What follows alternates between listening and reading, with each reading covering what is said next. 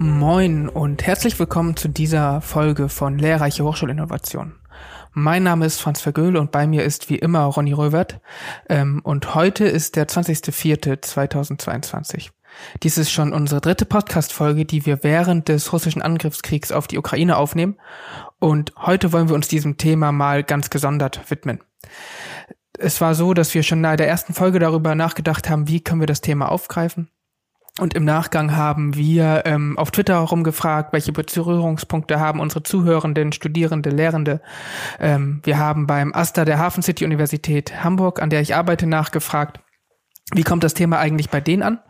Ähm, und die haben geschrieben, das vielleicht als kleine Intro. Ähm, vielen Dank für die Anfrage. Der Krieg trifft uns alle emotional und wirkt sich allein dadurch auf unsere Arbeit aus.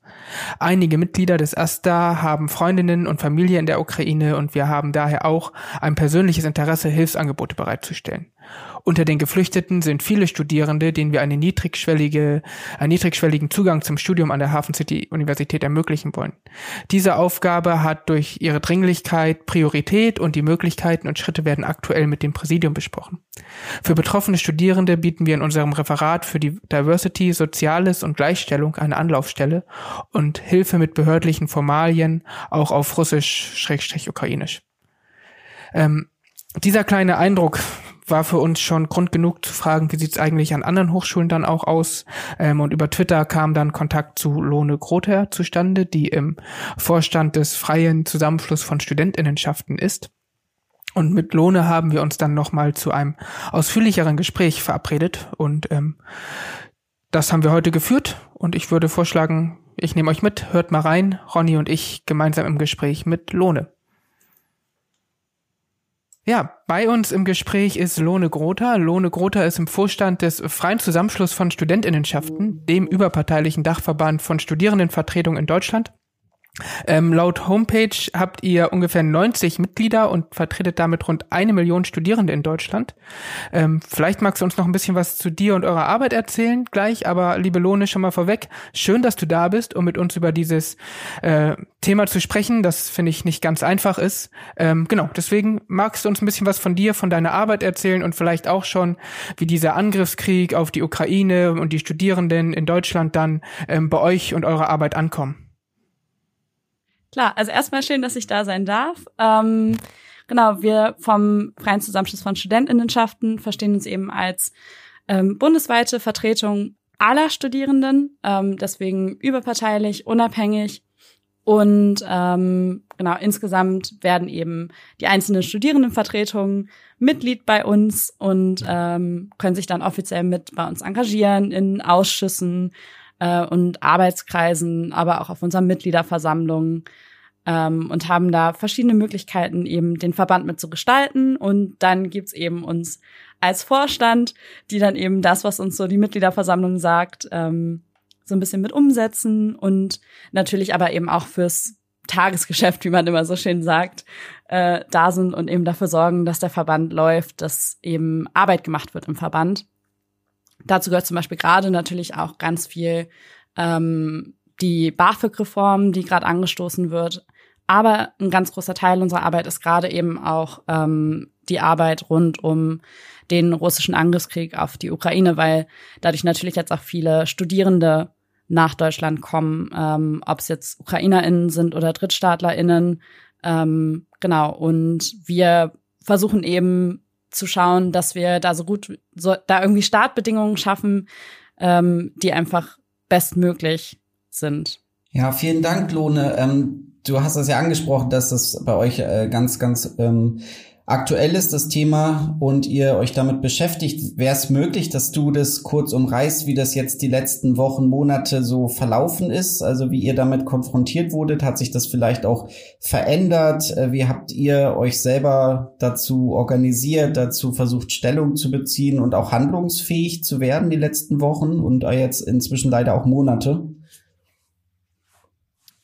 Ähm, ja, genau. Also bei uns ging es tatsächlich direkt den Tag los, wo eben morgens klar war, okay, ähm, Russland hat einen Angriffskrieg gestartet.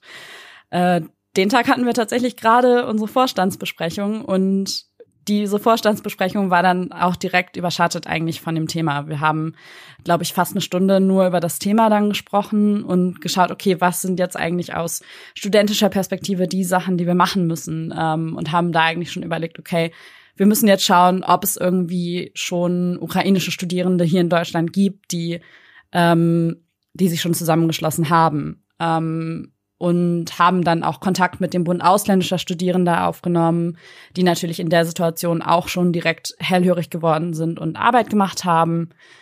Ähm, ja, das erste, was man dann natürlich so macht, ist irgendwie so ganz klassisches Solidaritätsstatement, irgendwie zu sagen, hey, ähm, wir verurteilen das und wir stehen solidarisch mit allen, die da jetzt gerade ähm, vor Krieg und Verfolgung fliehen oder auch sich aktiv entscheiden, dort zu bleiben. Auch das ist ja eine legitime Entscheidung, irgendwie ähm, zu sagen, entweder ich möchte da jetzt gerade raus, aber auch zu sagen, ich möchte aber hier bleiben und brauche hier die Ressourcen, um hier überleben zu können. Ähm, das sind so, glaube ich, die, die zwei Punkte, wo uns auch irgendwie von Anfang an wichtig war, einfach die verschiedenen Perspektiven mitzusehen. Und tatsächlich gab es dann direkt einen Tag später, äh, den Freitag, gab es dann einen großen Call mit der ukrainischen Studierendenvertretung ähm, und der europäischen Ebene. Also, weil nach uns als deutschlandweiter Studievertretung gibt's dann natürlich auch die European Students Union, ESU, ähm, die dann wiederum alle Studierenden in Europa bündelt ähm, und mit den nationalen Unions zusammenarbeitet. Und da gab's dann eben direkt diesen Emergency Call, ähm, bei dem es dann eben darum ging, okay, was sind eigentlich die Sachen, wo ihr jetzt sagt, wie können wir am besten helfen? Ähm, und haben daraus, glaube ich, auch noch mal ganz viel mitgenommen. Ähm, und uns, wie gesagt, da erstmal versucht, auch mit verschiedenen Statusgruppen zu vernetzen. Haben dann angefangen, dass wir uns ans Auswärtige Amt und das Bundesministerium gewandt haben. Ähm, vor allem auch eben mit der Bitte, DrittstaatlerInnen nicht außer Acht zu lassen, weil dann ja irgendwie auch relativ schnell Berichte von den Grenzen leider kamen, ähm, die dann ja doch auf ziemlich blatanten Rassismus an den Grenzen hingewiesen haben, nämlich dass eben Studierende, die eben nicht ukrainischer Herkunft waren, sondern eben aus afrikanischen Ländern, ähm, aus Indien und anderen Ländern in der Ukraine waren zum Studieren, an den Grenzen Probleme hatten, den Grenzübertritt zu machen, ähm, weil sie eben zurückgewiesen wurden. Auch das war dann so ein punktueller Punkt, wo da viel Arbeit geschehen ist. Und ähm, du hast schon davon gesprochen, dass sich das ja auch viel verändert hat und dass wir ja mittlerweile bei Monaten sind. Und genau, wir haben natürlich immer die, die Situation eng beobachtet und geguckt, okay, was sind eigentlich jetzt gerade die Punkte, die es braucht. Also am Anfang zum Beispiel war es wirklich erstmal ganz schnell zu gucken, was sind die Brennpunkte, wie können wir da ansetzen. Und jetzt ist es aber zu gucken, okay, jetzt sind eben schon viele hier. Und hier vor Ort vernünftige Strukturen aufzubauen, ähm, wo es eben nicht nur darum geht zu sagen, Hochschule XY nimmt Studierende auf, sondern Hochschule XY bietet eben auch bestimmte Unterstützungsstrukturen. Ähm, und eben zum Beispiel eine Website zu schaffen, auf der sowas übersichtlich zu sehen ist. Äh, da gibt's nämlich bisher wurde der DAAD, also der Deutsche Akademische Austauschdienst, damit wohl beauftragt. Äh, da gibt es jetzt eine Seite, aber wir finden zum Beispiel, die ist noch nicht so ganz das, was wir uns erhofft haben und sind dann, sind jetzt zum Beispiel in Gesprächen, ob wir irgendwie da vielleicht noch was eigenes aufbauen müssen und solche Gedankengänge sind jetzt eben dann die, die kommen. Wie können wir konkreter hier vor Ort helfen? Mhm. Wenn ich da noch mal direkt nachfragen darf, äh, aus direktem Interesse, weil du hattest das beschrieben, diesen, ich nenne das jetzt mal diesen Emergency Call, wo ihr direkt mit der ähm, organisierten Studierendenschaft äh, aus der Ukraine auch äh, gesprochen habt. Ähm, hast du da einen Eindruck äh, gewonnen, äh, wie die Studierendenschaft in der Ukraine organisiert war und äh, vielleicht auch noch ist? Also im Vergleich jetzt vielleicht auch, wie wir es aus Deutschland jetzt äh, mit eurer Form der Organisation kennen, um das vielleicht ein bisschen besser zu verstehen, äh, wie dort die Lage sich geäußert hat oder vielleicht auch immer noch äußert? Mm, also von den Organisationsleveln ist es da tatsächlich eigentlich ganz ähnlich, dass es eben örtliche Strukturen gibt und dann gibt es eben irgendwann die nationale Struktur. Ähm, aber was man eben gemerkt hat, ist, dass sie auch an auch den Tag nach Beginn dieses Angriffskriegs, also ähm, ich finde das auch ganz wichtig, da nochmal klarzustellen, in der Ukraine herrscht seit 2014 mhm. Krieg. Ähm, das ist nur ein ganz anderes Ausmaß. Also ich sage nur in Anführungsstrichen, ähm, aber das Ausmaß hat sich verändert. Und ähm, für mich war es was wirklich krass zu sehen, wie wirklich so ein Tag nach Beginn dieses Angriffskriegs man einfach wirklich schon gemerkt hat, okay, ähm, dieser Notfallmodus ist schon drin. Ähm, du hast gemerkt, dass der Vertreter, der für die ukrainischen Studis da war, dass er sehr müde war, ähm, dass, dass sie selber noch ganz viel die Situation ordnen mussten. Ähm, was muss jetzt überhaupt bei uns vor Ort geschehen? Ähm, was sind überhaupt Sachen, die jetzt die internationalen Unions regeln können? Ähm, dass da zwar schon viele Gedanken da waren, die wir auch weiter verfolgt haben, ähm, aber dass man eben schon gemerkt hat, okay, ähm, da passiert gerade noch ganz viel sortieren müssen, noch ganz viel erstmal diese Gedanken auch im Kopf klarkriegen müssen, ähm, was jetzt gerade im eigenen Land da passiert vor der Haustür. Also für mich war zum Beispiel ganz eindrücklich, dass er ähm, mit als erstes sagte, ja, ähm, erschreckt euch nicht, es kann sein, dass ich irgendwann einfach die Kamera ausmache und kurz gehe, weil es dann einen Luftangriff gibt und ich mich an einen anderen Ort begeben muss. Das war somit das Erste, was er uns mitgegeben hat. Ähm, und das war schon sehr eindrücklich, dieser Call, zu sehen, wie da wirklich so dieser Notfallmodus in allen Bereichen des Lebens dann ja quasi auch da war und auch immer noch ist. Ja, das äh, ist auch noch eindrücklich, finde ich, wenn du das hier weitergibst und uns dann nochmal mitnimmst. Ähm, ich finde das gut, dass du das auch nochmal richtig gestellt hast, mit dass es schon seit 2014 im Prinzip geht. Ähm, das ist für uns immer so ein bisschen sensibel. Wie geht man damit um? Was stellen wir hier richtig? Deswegen finde ich das gut. Äh, vielen Dank dafür. Ähm, du hattest vorhin gesagt, für euch beginn, begann das so mit dem Tag des erneuten Angriffs sozusagen oder dem Angriff auf die Gesamtukraine. Ich erinnere mich so im Vorfeld, dass ja in den Medien das immer so bisschen besprochen wurde, dass das bevorsteht, aber ich, wie viele andere, auch das Gefühl hatte, ja, aber wahrscheinlich kommt es dann ja doch nicht so weit. Ähm, so eine Wahrnehmung, ehrlich gesagt, die ich in den letzten Jahren schon oft hatte. Äh, Donald Trump, Brexit, ähm, jetzt wieder vielleicht auch mit Blick auf Frankreich sozusagen, dass man immer denkt, die Vernunft kann doch nicht komplett untergehen. Wie, wie war das für euch? Ähm, hattet ihr das also war das für euch genauso überraschend wie für alle anderen auch oder hat sich das für euch schon so ein bisschen eher abgezeichnet? Hattet ihr vielleicht eher schon Kontakte dorthin? Ähm, das würde mich einfach interessieren. Also ja. Also über das Thema gesprochen ähm, haben wir tatsächlich schon vorher. Das kommt vor allem auch dadurch, ähm, dass ich selber viele Kontakte in die Ukraine habe. Ähm, ich bin seit Jahren bei internationalen Jugendbegegnungen dabei mit Polen und der Ukraine kenne dadurch viele Menschen, die eben dort wohnen oder gewohnt haben und noch Familie dort haben. Und habe schon in den Wochen vorher ja deutlich mehr Kontakt mit denen gehabt, als es sonst so der Fall ist. Ähm, und wir haben auch im Vorstand dann eben schon drüber gesprochen, über das Thema. Aber auch wir haben tatsächlich ganz ähnlich, wie du das gerade sagst, gesagt so, ja, prepare for the worst, hope for the best, ne? Ähm, haben irgendwie immer noch gehofft, so, dass es eben doch bei diesen Bedrohungen bleibt und, ähm, und es nicht weitergeht. Deswegen waren wir, glaube ich, nicht komplett schockiert davon, dass dann irgendwie doch diese Kriegserklärung kam, waren aber trotzdem in so einer, also ich kann da jetzt, glaube ich, nur für mich selber ja, sprechen. Ich muss schon sagen, dass ich trotzdem in einer ziemlichen Schockstarre war diesen Donnerstag, als dann ähm, der Angriffskrieg wirklich losgegangen ist. Also ich erinnere mich auch noch, dass der, dass der Tag für mich eigentlich losging mit meinem Nachrichtenpodcast. So, das ist irgendwie so mein klassischer Start in den Tag. Und dass ich auf einmal senkrecht im Bett saß, weil einfach der erste Satz in diesem Podcast war, es ist passiert, Russland ist in die Ukraine einmarschiert. Ähm, auf einmal war ich hellwach und habe zwei Stunden später dann das Ganze bei uns im, äh, in der Vorstandssitzung besprochen und wir haben geschaut, okay, was sind jetzt unsere Steps?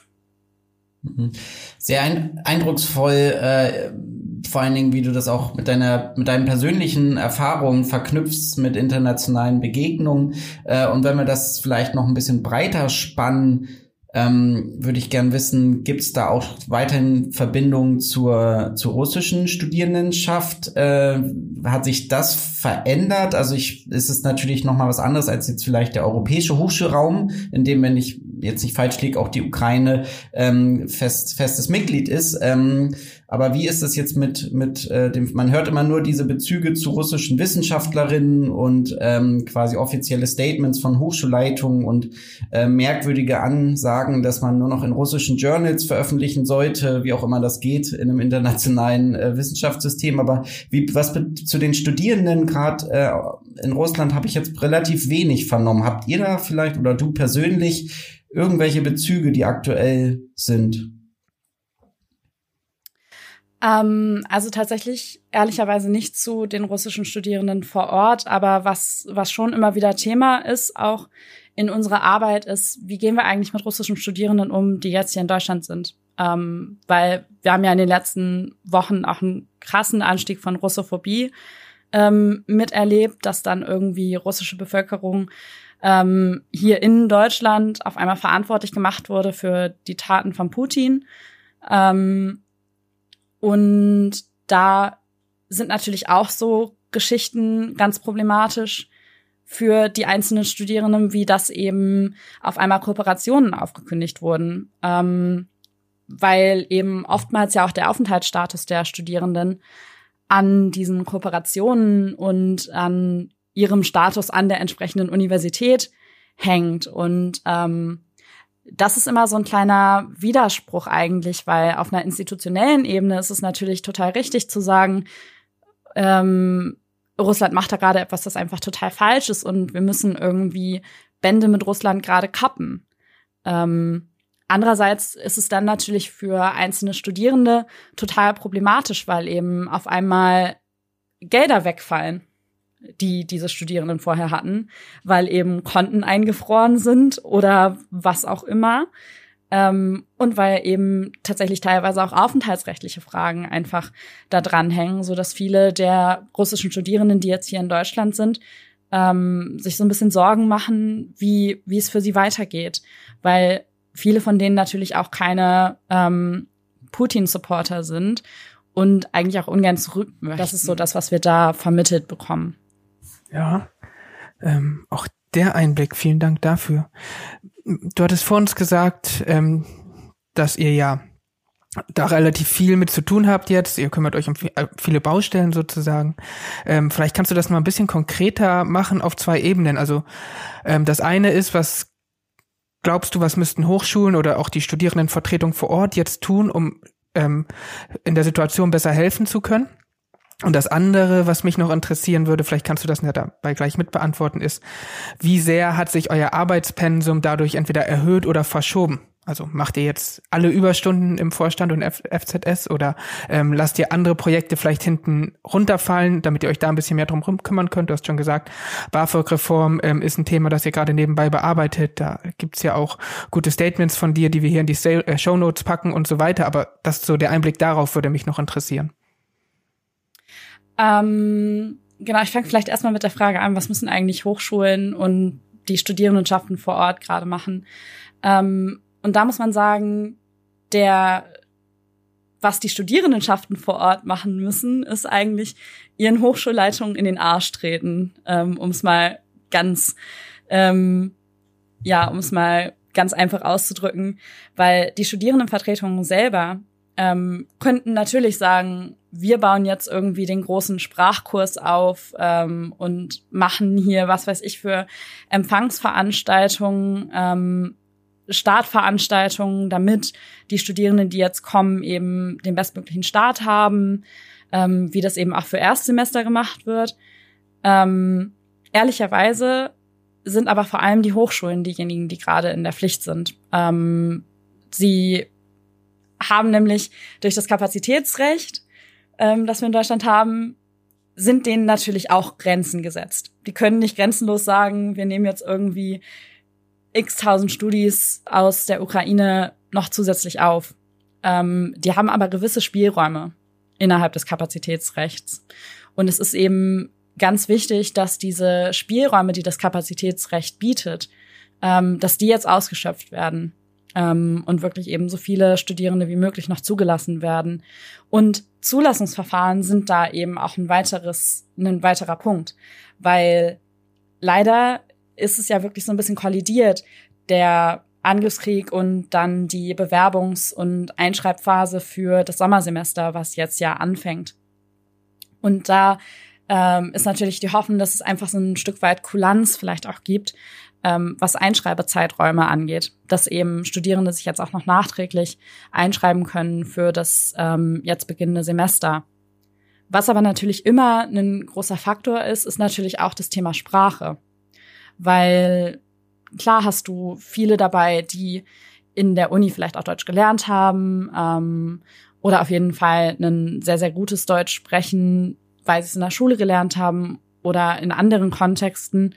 Ähm, für die ist es kein Problem. Die könnten theoretisch teilnehmen an den deutschsprachigen Vorlesungen. Ähm, da ist dann wieder das Thema Sprachnachweis das Problem, weil so ein offizieller Sprachnachweis kostet viel Geld. Ähm, das wissen wir alle. Da wäre zum Beispiel Kulanz wichtig, ähm, dass vielleicht nicht nur ein offizieller Sprachnachweis gewertet wird, sondern dass eben vielleicht vorherige Zeugnisse ähm, und andere Prüfungen oder so, die schon abgelegt wurden, zählen können. Ähm, wir haben aber natürlich auch eine ganz große Menge von Studierenden, die jetzt kommen, die eben kein Deutsch sprechen.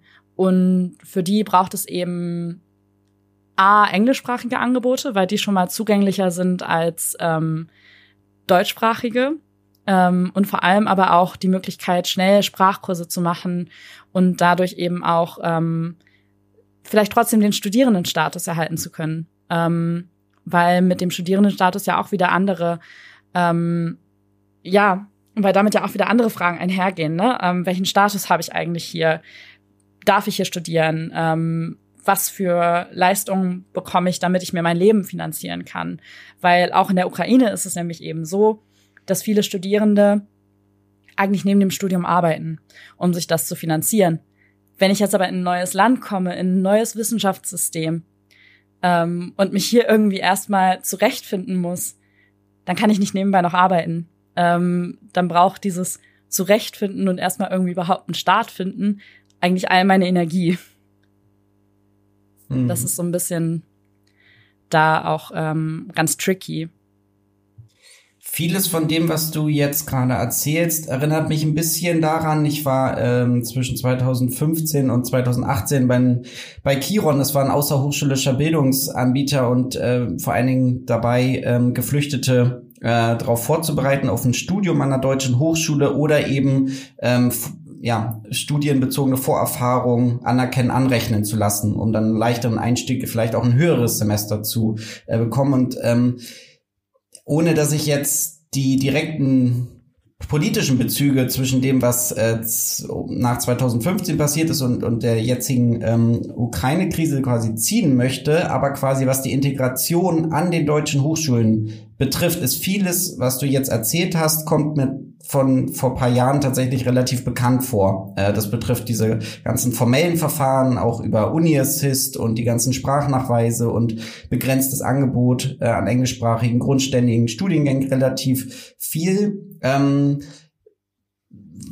jetzt müsst, jetzt würde ich ja naiv meinen, wir haben ja relativ viele Erfahrungen an Hochschulen, was das betrifft. Aber du sprichst jetzt trotzdem, leitest das ein mit, wir müssten den Hochschulen ja in den Allerwertesten quasi treten und äh, auch den Hochschulstrukturen und Hochschulverantwortlichen.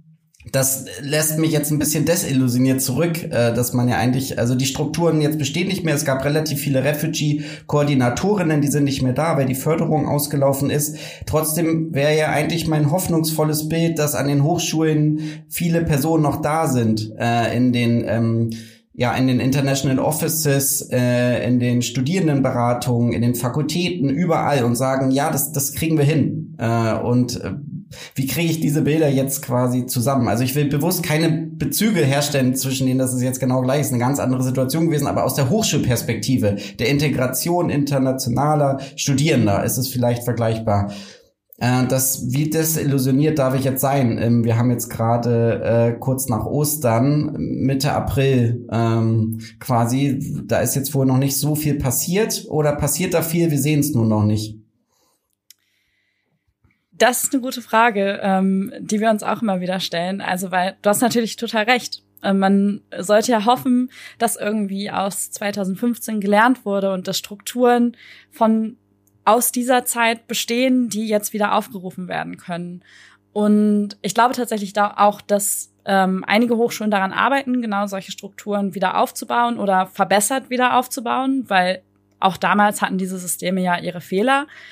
Ähm, aber eben leider immer noch nicht alle. Also es ist halt, wir sehen da leider ein ganz breites Spektrum von Universitäten und Hochschulen, die sich total engagieren und echt gerade dabei sind, total was aufzubauen. Und auf dem anderen Ende des Spektrums wirklich Hochschulen, bei denen gab es halt ein Solidaritätsstatement irgendwie.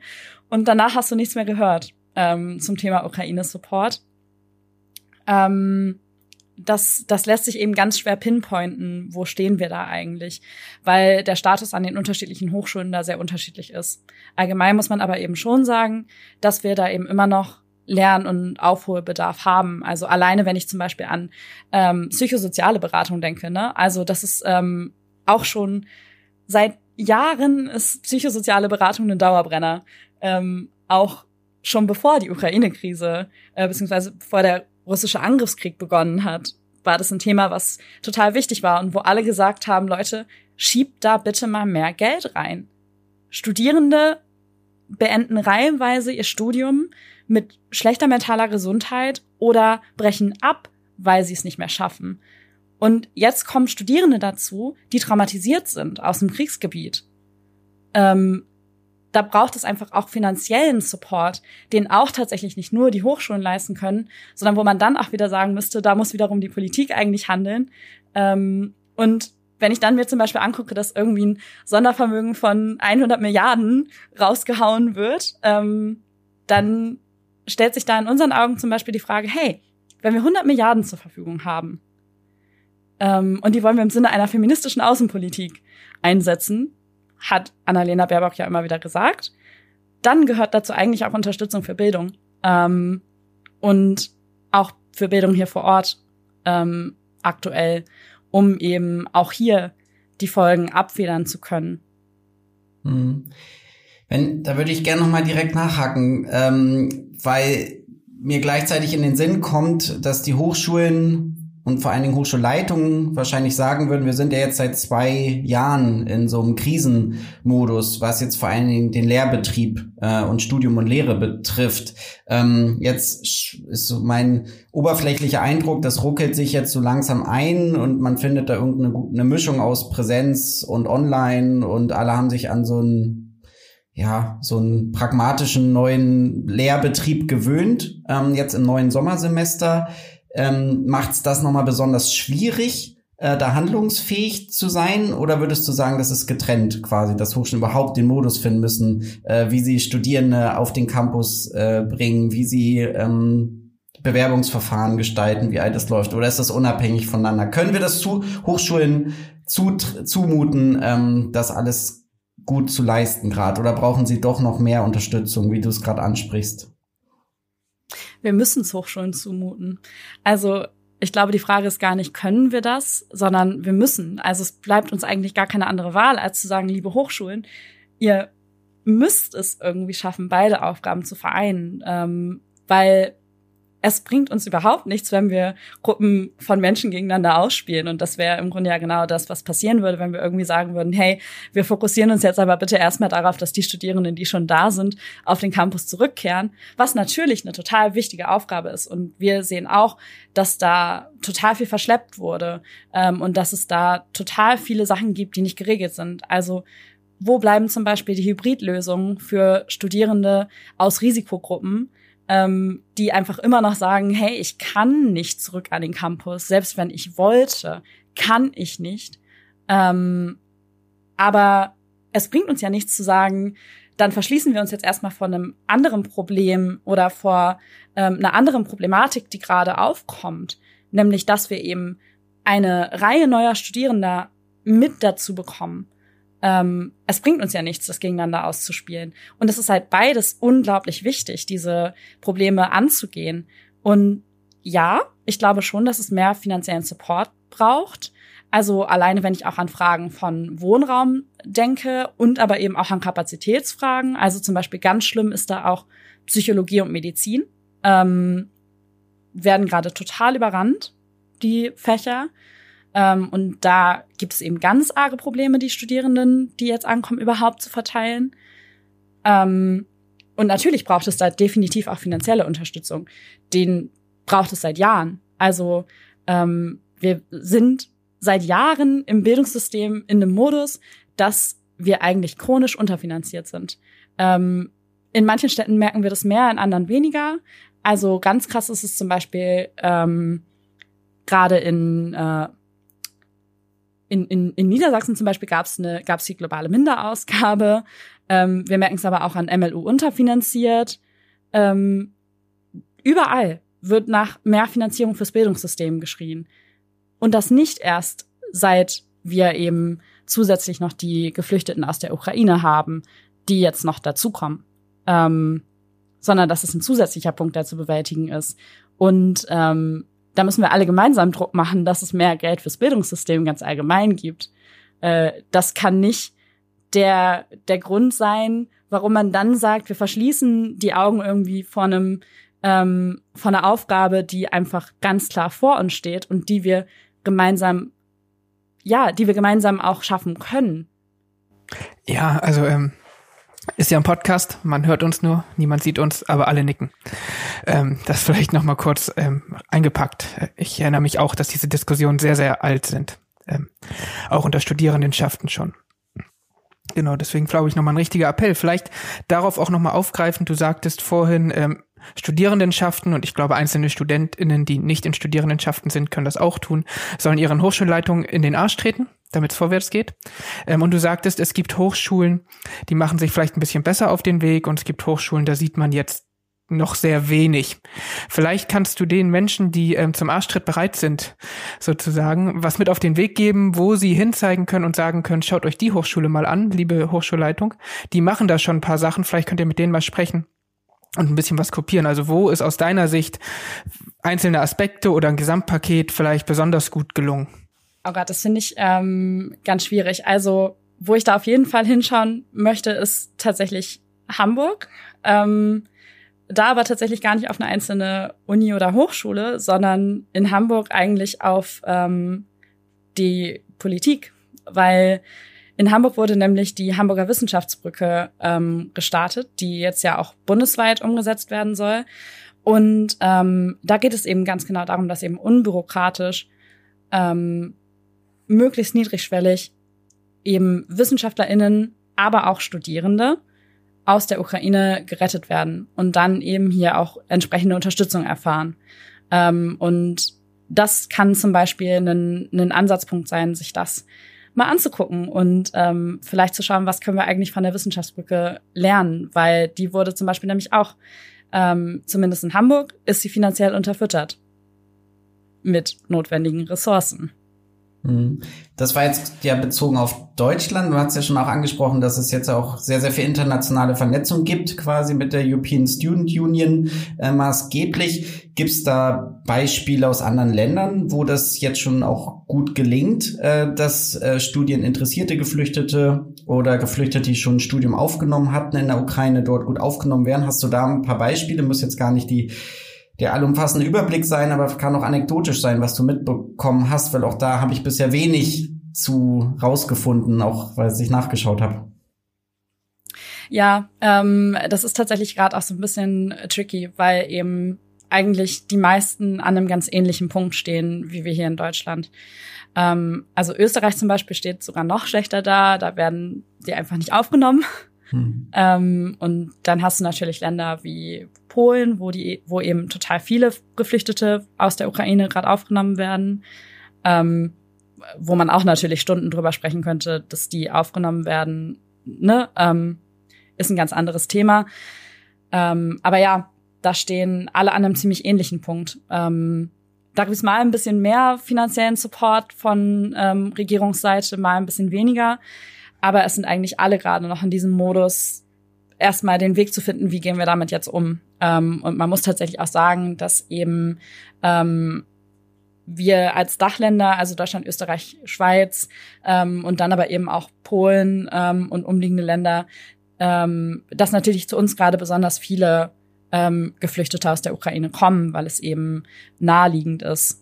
Ähm, genau, deswegen wird's hier ja so, so auf jeden Fall mein Eindruck, gerade auch sehr intensiv behandelt.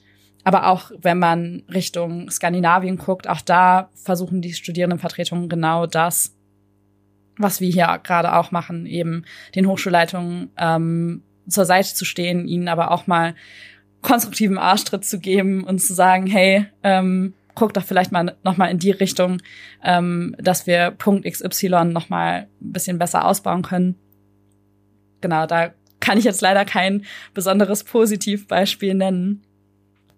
Ja, ähm, vielleicht noch mal zu eurer konkreten Arbeit. Ähm, was könnten wir tun oder Menschen, die hier zuhören, um euch konkret zu unterstützen? Was braucht ihr? Was würde euch helfen?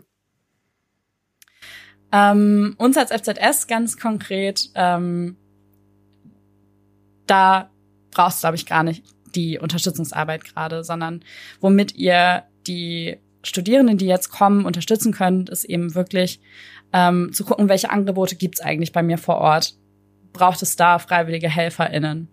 Ähm, ja, Spendenaufrufe muss ich, glaube ich, nichts zu sagen.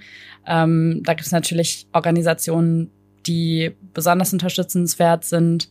Welche? Ähm, also wir haben zum Beispiel ganz gute Erfahrungen gemacht mit ähm, Liberico. Mit denen haben wir auch schon im Jahr zu Belarus viel zusammengearbeitet. Ähm, aber es gibt auch an vielen Hochschulen Notfallfonds zum Beispiel. Ähm, oder ähm, mir wurde auch noch mitgegeben, der Verein Agno e.V. Also die setzen eben ja alle auch an verschiedenen Stellen an. Ähm, ne, die Notfallfonds eben direkt vor Ort an den Hochschulen, weil wir haben es gerade gehört. Es sollte natürlich nicht notwendig sein, aber de facto sind die Hochschulen eben einfach unterfinanziert und ähm, finanzielle Unterstützung ist notwendig und diese finanzielle Unterstützung geht dann ja auch wieder den Studierenden, die jetzt kommen, zugute. Mhm. Genau, das ist eben auf jeden Fall ein Punkt, ähm, wo unterstützt werden kann, indem man sich eben selber einbringt vor Ort oder mit Spenden. Aber was natürlich auch ganz wichtig ist, ist ähm, eben, was ich ja schon gesagt habe, eben am Ball bleiben und zu gucken, wirklich aktiv mitzudenken, deckt das denn eigentlich das ab, was Studierende, die jetzt kommen, gerade brauchen? Also gibt es Wohnraum, gibt es Finanzen, ähm, gibt es psychologische Beratung, ähm, was ist eigentlich mit Kursangeboten? Ähm, und da vielleicht ganz explizit an der eigenen Hochschule sagen zu können, hey, liebe Hochschule, ähm, ich sage jetzt euch nicht einfach nur, ihr müsst mehr machen, sondern ich kann euch ganz explizit sagen, setzt doch mal bitte da an, dass doch noch mal wieder ein bisschen mehr in die psychologische Beratung geht. Ähm, und was natürlich auch ein ganz großer Punkt ist, wenn du zum Beispiel entsprechende Expertise hast in juristischem Feld oder ähm, wenn du übersetzen kannst, dann geh auf ein Amt und helf da übersetzen. Dann helft den Ankommenden, die juristische Lage ähm, einzuschätzen und zu gucken, welche Anträge muss ich jetzt eigentlich stellen. Ähm, da gibt's schon super viele freiwillige HelferInnen.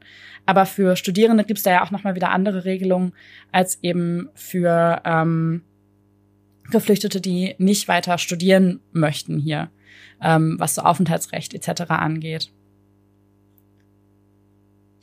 Ja, da gibt es ja auch noch diese Strukturen von Refugee Law Clinics, die meines Wissens ganz gut äh, auch die letzten Jahre noch aktiv ge gewesen sind. Ähm, Aber wie bei vielen muss man wahrscheinlich von Hochschule zu Hochschule, von Bundesland zu Bundesland schauen, was da richtig ist. Ne? Manche re regionalen Fachhochschulen sind da sicher anders im Umgang als große Universitäten. Also wahrscheinlich ist es jetzt auch eine Aufgabe überhaupt, das mal zu sortieren ähm, und da vielleicht auch ähm, Asta ähm, bis hin zur Hochschulleitung in die Pflicht zu nehmen, äh, das zu tun. Ähm, ich sehe vor allen Dingen vor uns liegend Mitte Juli müsste ja die nächste Bewerbungs äh, sein für viele Studierende, für die meisten vor allem grundständigen Studiengänge. Also da ähm, haben wir jetzt quasi, also Sommersemester wäre sehr, sehr schön, wenn da noch Möglichkeiten bestehen, aber ansonsten denke ich vor allen Dingen das, das Wintersemester, das ansteht. Äh, und das heißt, wir haben noch knapp drei Monate Zeit für den von dir angesprochenen konstruktiven äh, Arschtritt, den du sehr, sehr konkret äh, runtergebrochen hast.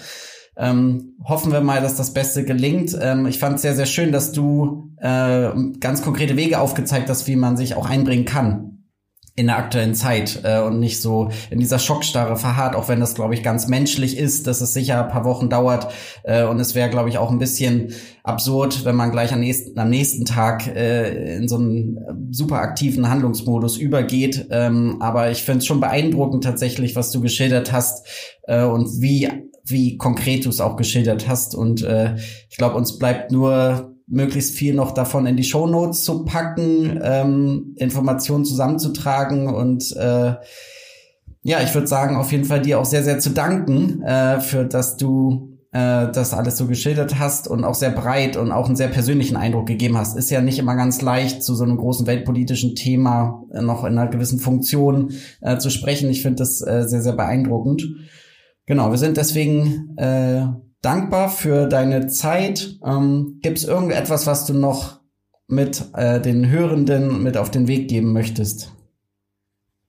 Also erstmal ähm, kann ich nur wiederholen, danke euch, dass ich hier sein durfte und das nochmal mitgeben darf, weil ich finde, es ist total wichtig, dass wir da echt auch ganz explizit eben für WissenschaftlerInnen und Studierende, die jetzt nach Deutschland kommen, ähm, Hilfe leisten, weil das ist unser Einflussgebiet. Wir als Studierende, als Menschen in der Wissenschaft haben in dem Bereich Einfluss. Und ähm, dann bringt es total was, diesen Einfluss einfach auch genau dort einzusetzen. Ähm, ein Punkt möchte ich tatsächlich noch mitgeben. Ähm, das habe ich gerade noch hier in meinen Notizen wiedergefunden und total vergessen. Ähm, denn was nehm, ich habe ja auch immer wieder über diese aufenthaltsrechtlichen Fragen gesprochen. Ähm, und da ist nämlich zum Beispiel auch ein ganz wichtiger Punkt, ähm, dass da viele eben gerade versuchen, ein Studievisum zu bekommen. Und das scheint immer erstmal, scheint eben erstmal logisch, ist aber eigentlich im zweiten Schritt gar nicht mal so gut, weil ähm, erstens ist es bis August einfach überhaupt nicht notwendig, dieses Visum zu beantragen, weil es eben diese, ja, Bleibefrist erstmal gibt. Und ähm, dann kommt aber auch noch dazu, ähm, dass es da eben bestimmte Regelungen gibt, dass ähm, die vor allem DrittstaatlerInnen eben, wenn sie dieses Studievisum äh, beantragen, aus anderen Sozialleistungen rausfallen. Und noch zum Beispiel ist das BAföG nicht für ähm, ausländische Studierende geöffnet. Das ist zum Beispiel eine Frage, die im Raum steht, ähm, die aber noch nicht final beantwortet ist. Ähm, das heißt, auch da wieder ganz wichtig, es braucht eben zentrale Anlaufstellen und Beratungen.